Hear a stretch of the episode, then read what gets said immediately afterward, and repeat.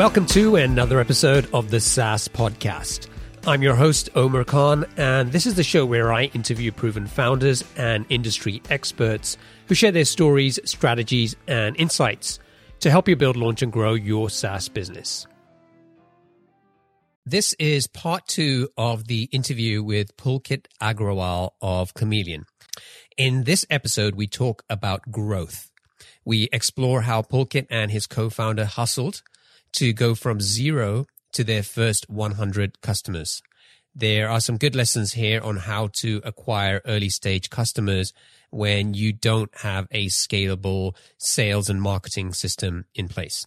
Is your team struggling with spreadsheets that can't keep up with your workflows? It's time to switch to Jotform Tables. Jotform Tables is an all in one workspace that lets you collect, organize, and manage data seamlessly. Not only can you create online forms to gather data directly in Jotform Tables, but it also serves as a powerful tool to manage and analyze the data collected from your existing Jotform forms. You can also import spreadsheets or enter information manually, and all your data is stored securely in one place. Jotform Tables makes collaboration a breeze. You can share your tables with a single click and work with your team in real time. Say goodbye to version control issues and hello to efficient teamwork. Get started with Jotform tables for free today at saasclub.io slash jotform. That's saasclub.io slash jotform.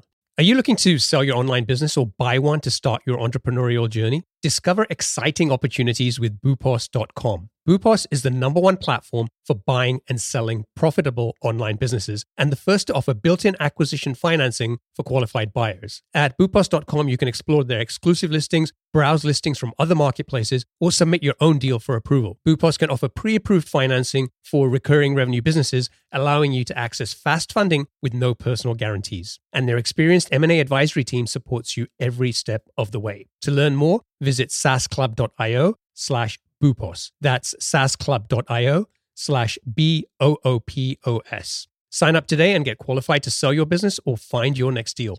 Hey, are you struggling to grow your SaaS business? As a SaaS founder, you know that having the right tools is crucial for growing your SaaS business effectively. But with so many options, choosing the best ones for your needs can be overwhelming. That's where the SaaS Toolkit comes in. This handy guide covers the 12 essential types of tools you need to supercharge your growth. Inside, you'll find a detailed look at tools successful SaaS startups have used to scale to seven figures and beyond. It gives you specific examples and makes practical recommendations to help you choose the right tools for your SaaS business. Don't miss out. Visit thesaastoolkit.com to download your free copy and unlock faster growth for your SaaS business. That's thesaastoolkit.com.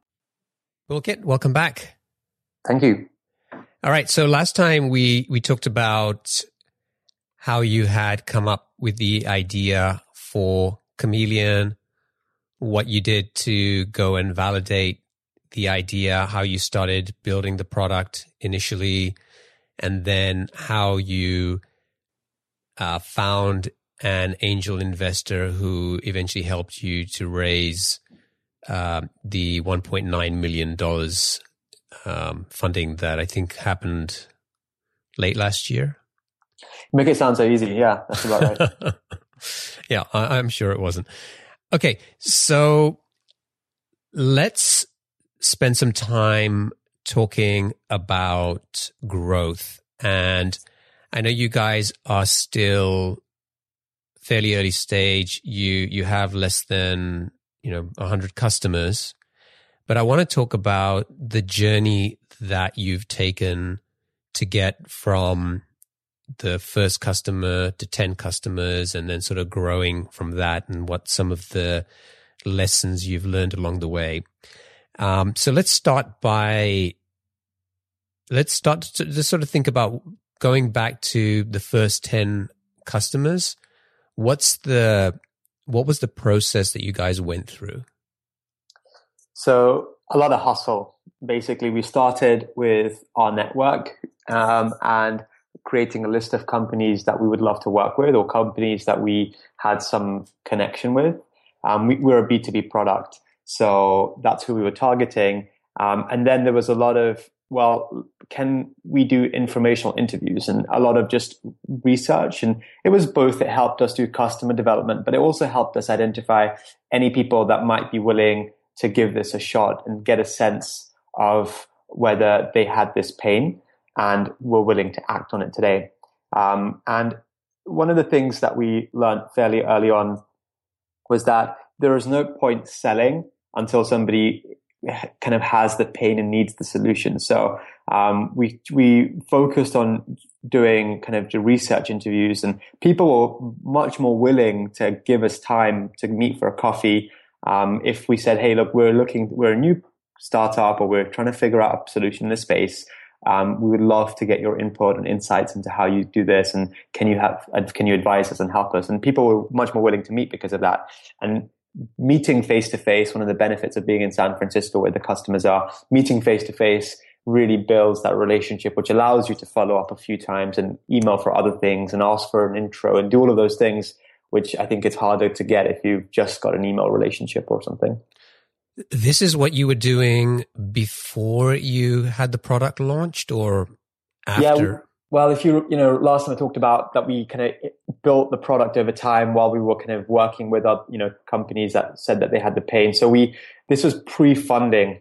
Uh, we were, you know, doing customer development, trying to find companies that had this problem and, and finding people that could, uh, we could work with. So that's kind of what got us to the funding stage where we had a prototype which was working, which was live with some customers, and we did a lot of kind of customer development research back then. Who built the product? Predominantly my co-founder and CTO. Uh, I look after, you know, we both looked at the problem and how the solution, what the solution would look like. Um, and so, but he did a lot of the, we did all the building.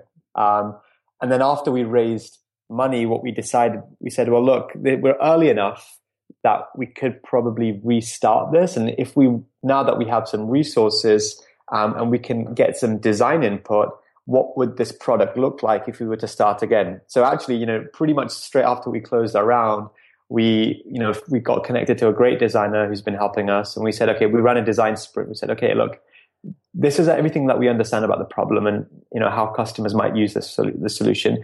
What would this look like if we were to use, start from a blank piece of paper? And we redesigned the product. Um, and it, it's almost, you know, basically had to rewrite it all um, complete shift. Um, but that was good because it was early enough for us to make that decision, which was a little painful because you had to neglect the legacy product and the neg- legacy customers. Um, but it meant that we weren't constrained by the design choices we had we'd made when we weren't funded. We didn't have the resource. We didn't have as much knowledge and understanding.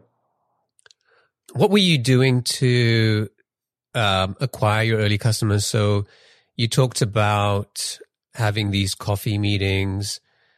What else were you doing to to find them? Were you were you um, just kind of picking up the phone and cold calling, doing sending emails?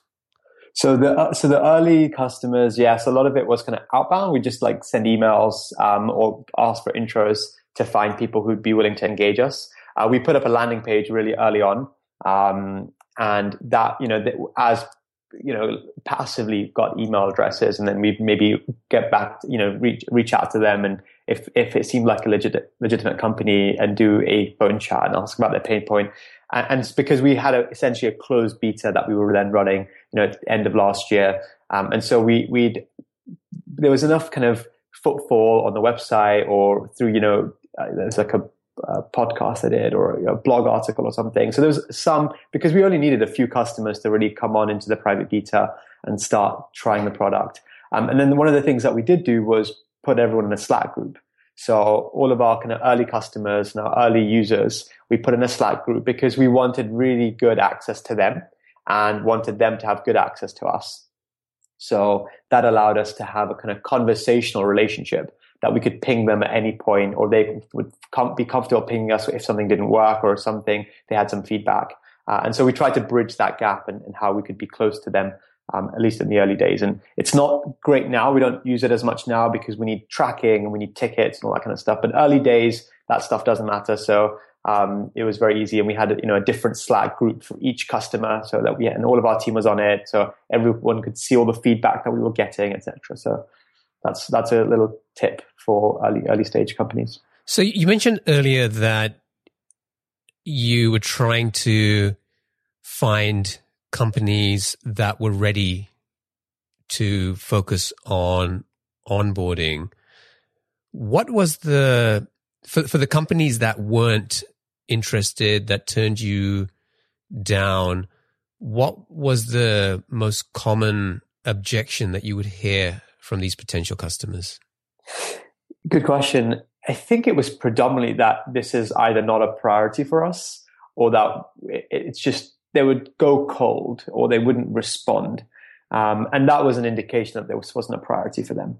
Um, so we, we learned a few things about why people said no. One of those that, yeah, this is not the right time. There's not enough resources. No one has time to think about this.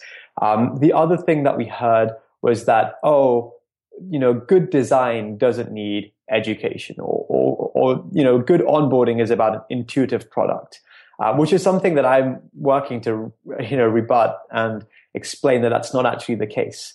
Um, so there is some people, there's a philosophy that thinks you just have to create an intuitive product, whatever that means, and that will solve activation. Um, but anyway, that's not something that we wanted to necessarily argue then. I think it's something that people will come around from and realize that actually edu- product education is critical. Um, so that was another um, argument. Uh, and then the, the third argument uh, was that sometimes people wanted to do this in house. They wanted to build it with their own technology, with their own engineers. Now that happens either if you're really big, if you're a Facebook or a Pinterest, then you don't really use third party solutions. You build everything in house. Or we've, I saw that this happened a little bit more in companies that were either very kind of cash poor uh, and time rich, or if they were a little bit kind of less progressive in their in their thinking around using third party services. Uh, it's a slight tangential tangent here is that uh, because I spent some time in London as well, and I you know engaged with the startup scene in London. One of the differences was that companies there were a little bit more hesitant about just go you know going with another startup, just making a punt on using a tool with you know that someone's just developed they wanted a lot more you know established companies and established products and credibility whereas companies on the west coast were a lot more willing to give new startups a chance um, so that so that was you know some stuff that we learned about. Okay, well these are the types of companies we maybe we should focus on, and, and these people that are giving us these responses are not the ones that we should focus on. Are you an entrepreneur looking to buy a profitable online business or a founder ready to sell? Boopos is the number one platform for buying and selling profitable online businesses. With their exclusive listings, as well as listings from other marketplaces, and the option to submit your own deal for approval, Boopos has you covered. Plus, they're the first to offer built in acquisition financing for qualified buyers of recurring revenue businesses, allowing you to access fast funding without personal guarantees. And their experienced M&A advisory team supports you every step of the way. To learn more, visit saasclub.io slash boopos. That's saasclub.io slash B-O-O-P-O-S. Sign up today and get qualified to start your entrepreneurial journey or sell your business at the right valuation with boopos.com. Yeah, I mean, those are interesting insights because when you start to break it down, you can say there are big companies that want to build their own solution in house. And so they might not be the ideal customers for this. Then you have um, smaller startups who could definitely use something like this, but uh, for for a lot of early stage startups, there's a there's a tendency to want to build everything yourself. Not with everybody, but I've I've seen that quite a lot, right? So uh, we want to do this, sure, we'll just build it into the product. We want to have some affiliate system, we will just build that into the product. And then as you kind of get further down the road, you realize you, you weren't really saving money by doing all that stuff yourself. And you would have probably been better off focusing on whatever your core competency was and using yeah. a third party product um, that's specialized in a certain area to help complement what you were doing. Yeah, hallelujah. Yes, exactly. That's that's the the penny drops at some point for startups that are going to succeed. That actually SaaS solutions are great. They're there's a you know they're way cheaper than building this stuff in house. I know Baremetrics has a great calculator that allows you to calculate the real cost of building this in house versus using a SaaS solution for it. You can look it up. It's called the buy versus build versus buy calculator.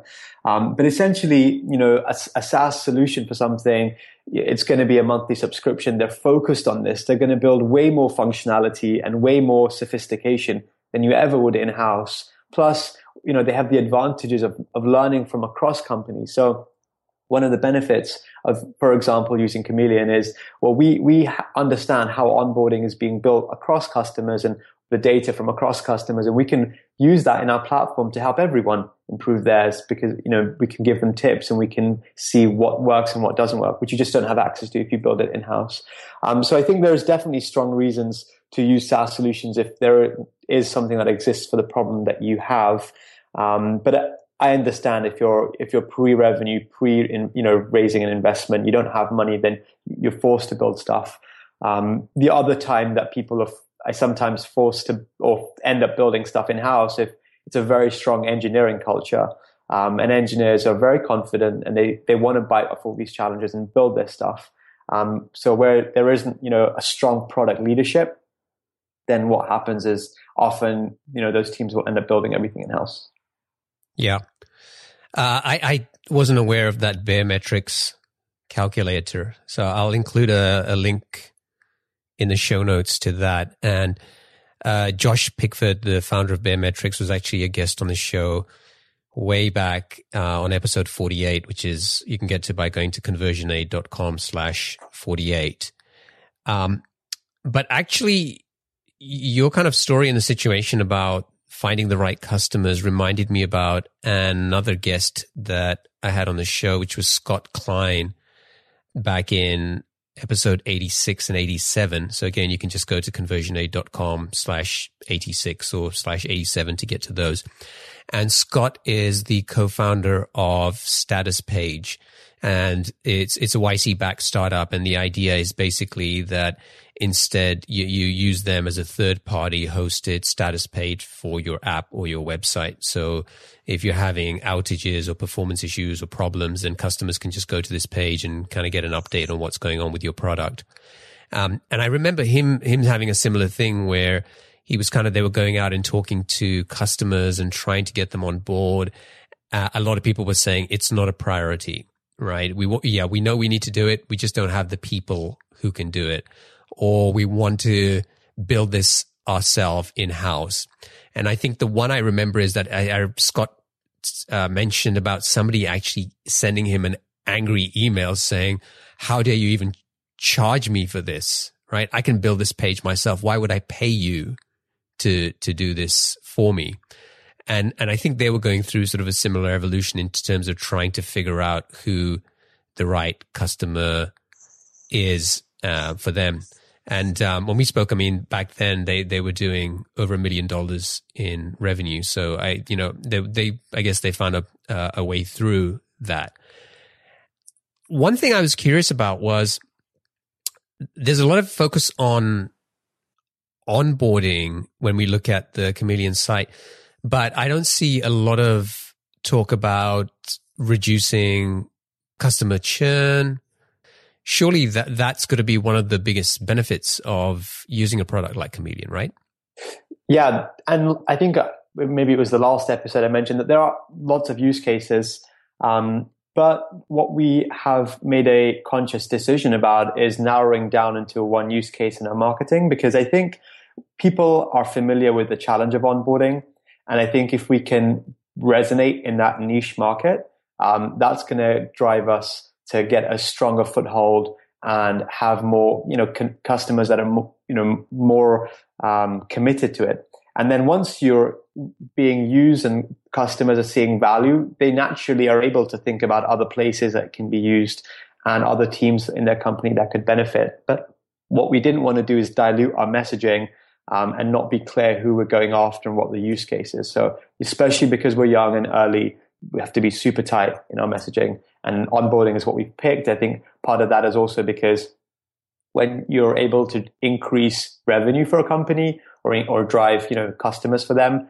um, then it often has a clearer and stronger budget than if you were to reduce churn or if you were to reduce support requests, etc. So I think that's why we've made a conscious decision to go after that as our kind of our, our messaging.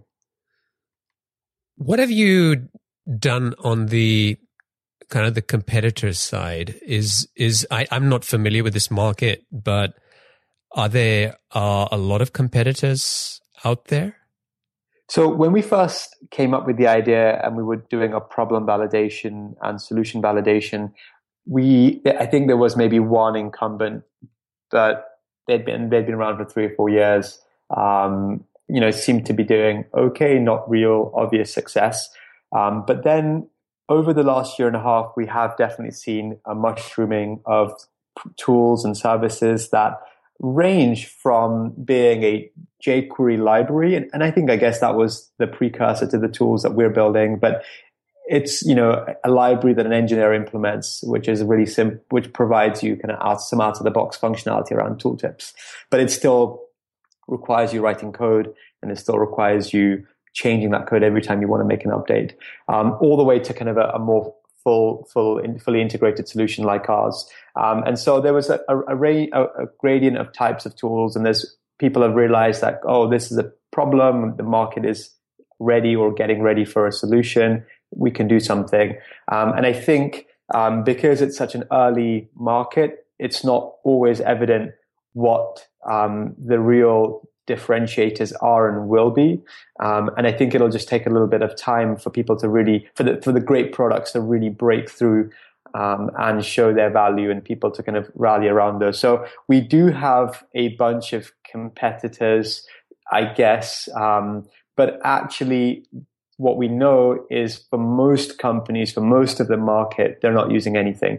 So our biggest competitor is actually, hey, we don't have time for onboarding or you know we've built something last year and that's still what we're using and it's not very good um, or you know we don't do anything. So it's a it, that's the main competition. We're not necessarily competing with lots of other tools. How much time do you guys think about competition or look at what competitors are doing?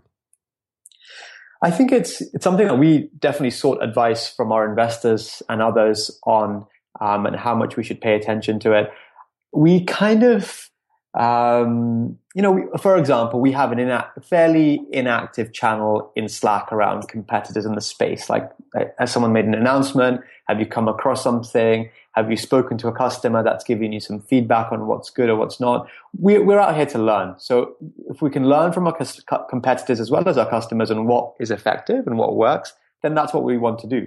Um, it's not so much about worrying how they're doing and whether we're winning or they're winning or how far ahead or behind they are or we are. Um, it's that's not so healthy. It's not so helpful. But we are always looking to learn, and you know, if those that are ahead of us are able to teach us something, we'll definitely lap that up. Um, so yeah, we're always on the lookout for for what customers want, and where there are others um, that have solved their needs, then we look at them. That wraps up part two of this interview. Are you still wrestling with rigid spreadsheets that slow down your team? Jotform Tables is a solution you've been looking for. Jotform Tables combines the power of a spreadsheet with the flexibility of a database. You can collect your data through customizable online forms, and Jotform Tables automatically organizes and stores all the data submitted through your Jotform forms. You can also import and export files and collaborate with your team effortlessly. All changes are synced in real time, so everyone is always on the same page. But Jotform Tables is more than just a spreadsheet alternative. With conditional formatting, data visualization, and more than 250 integrations, it's a complete productivity platform for your team. You can even automate tasks and workflows to save time. Ready to centralize your data, boost your team's efficiency, and take your productivity to new heights? Sign up for free at saasclub.io slash jotform. That's saasclub.io slash jotform. Do you dream of owning a profitable online business or are you looking to sell yours? Boopos.com is the number one platform for entrepreneurs and founders alike. With Boopos, you can discover exclusive listings, browse listings from other marketplaces, or submit your own deal for approval. As the first platform to offer built in acquisition financing for qualified buyers, Boopos makes it easier than ever to acquire a recurring revenue business without personal guarantees. Their experienced M&A advisory team is dedicated to supporting you throughout the process, ensuring a smooth transaction. Don't miss out on this exciting opportunity. To learn more, visit saasclub.io slash boopos. That's saasclub.io slash B-O-O-P-O-S. Sign up today and get qualified to sell your business or find your next venture. Attention SaaS founders, are you determined to scale your B2B business to that coveted million dollar ARR milestone? I've got something that can help you get there faster. Introducing the SaaS Club newsletter, your weekly companion on the journey to SaaS success. Packed with proven strategies, practical insights, and exclusive interviews with B2B SaaS founders who've been where you are, this newsletter is your ticket to accelerated growth. Each week, in just five minutes, you'll gain access to a treasure trove of growth tactics, lessons learned, and insider tips to help you navigate the challenges of the early stages and scale your business to seven figures and beyond. So why wait? Become part of a 4,000 plus strong community of SaaS founders and entrepreneurs who are already harnessing these insights to drive their growth. Visit saasclub.io slash newsletter and subscribe to the SaaS Club newsletter today. Gain the support and expertise you need to keep forging ahead on your SaaS journey.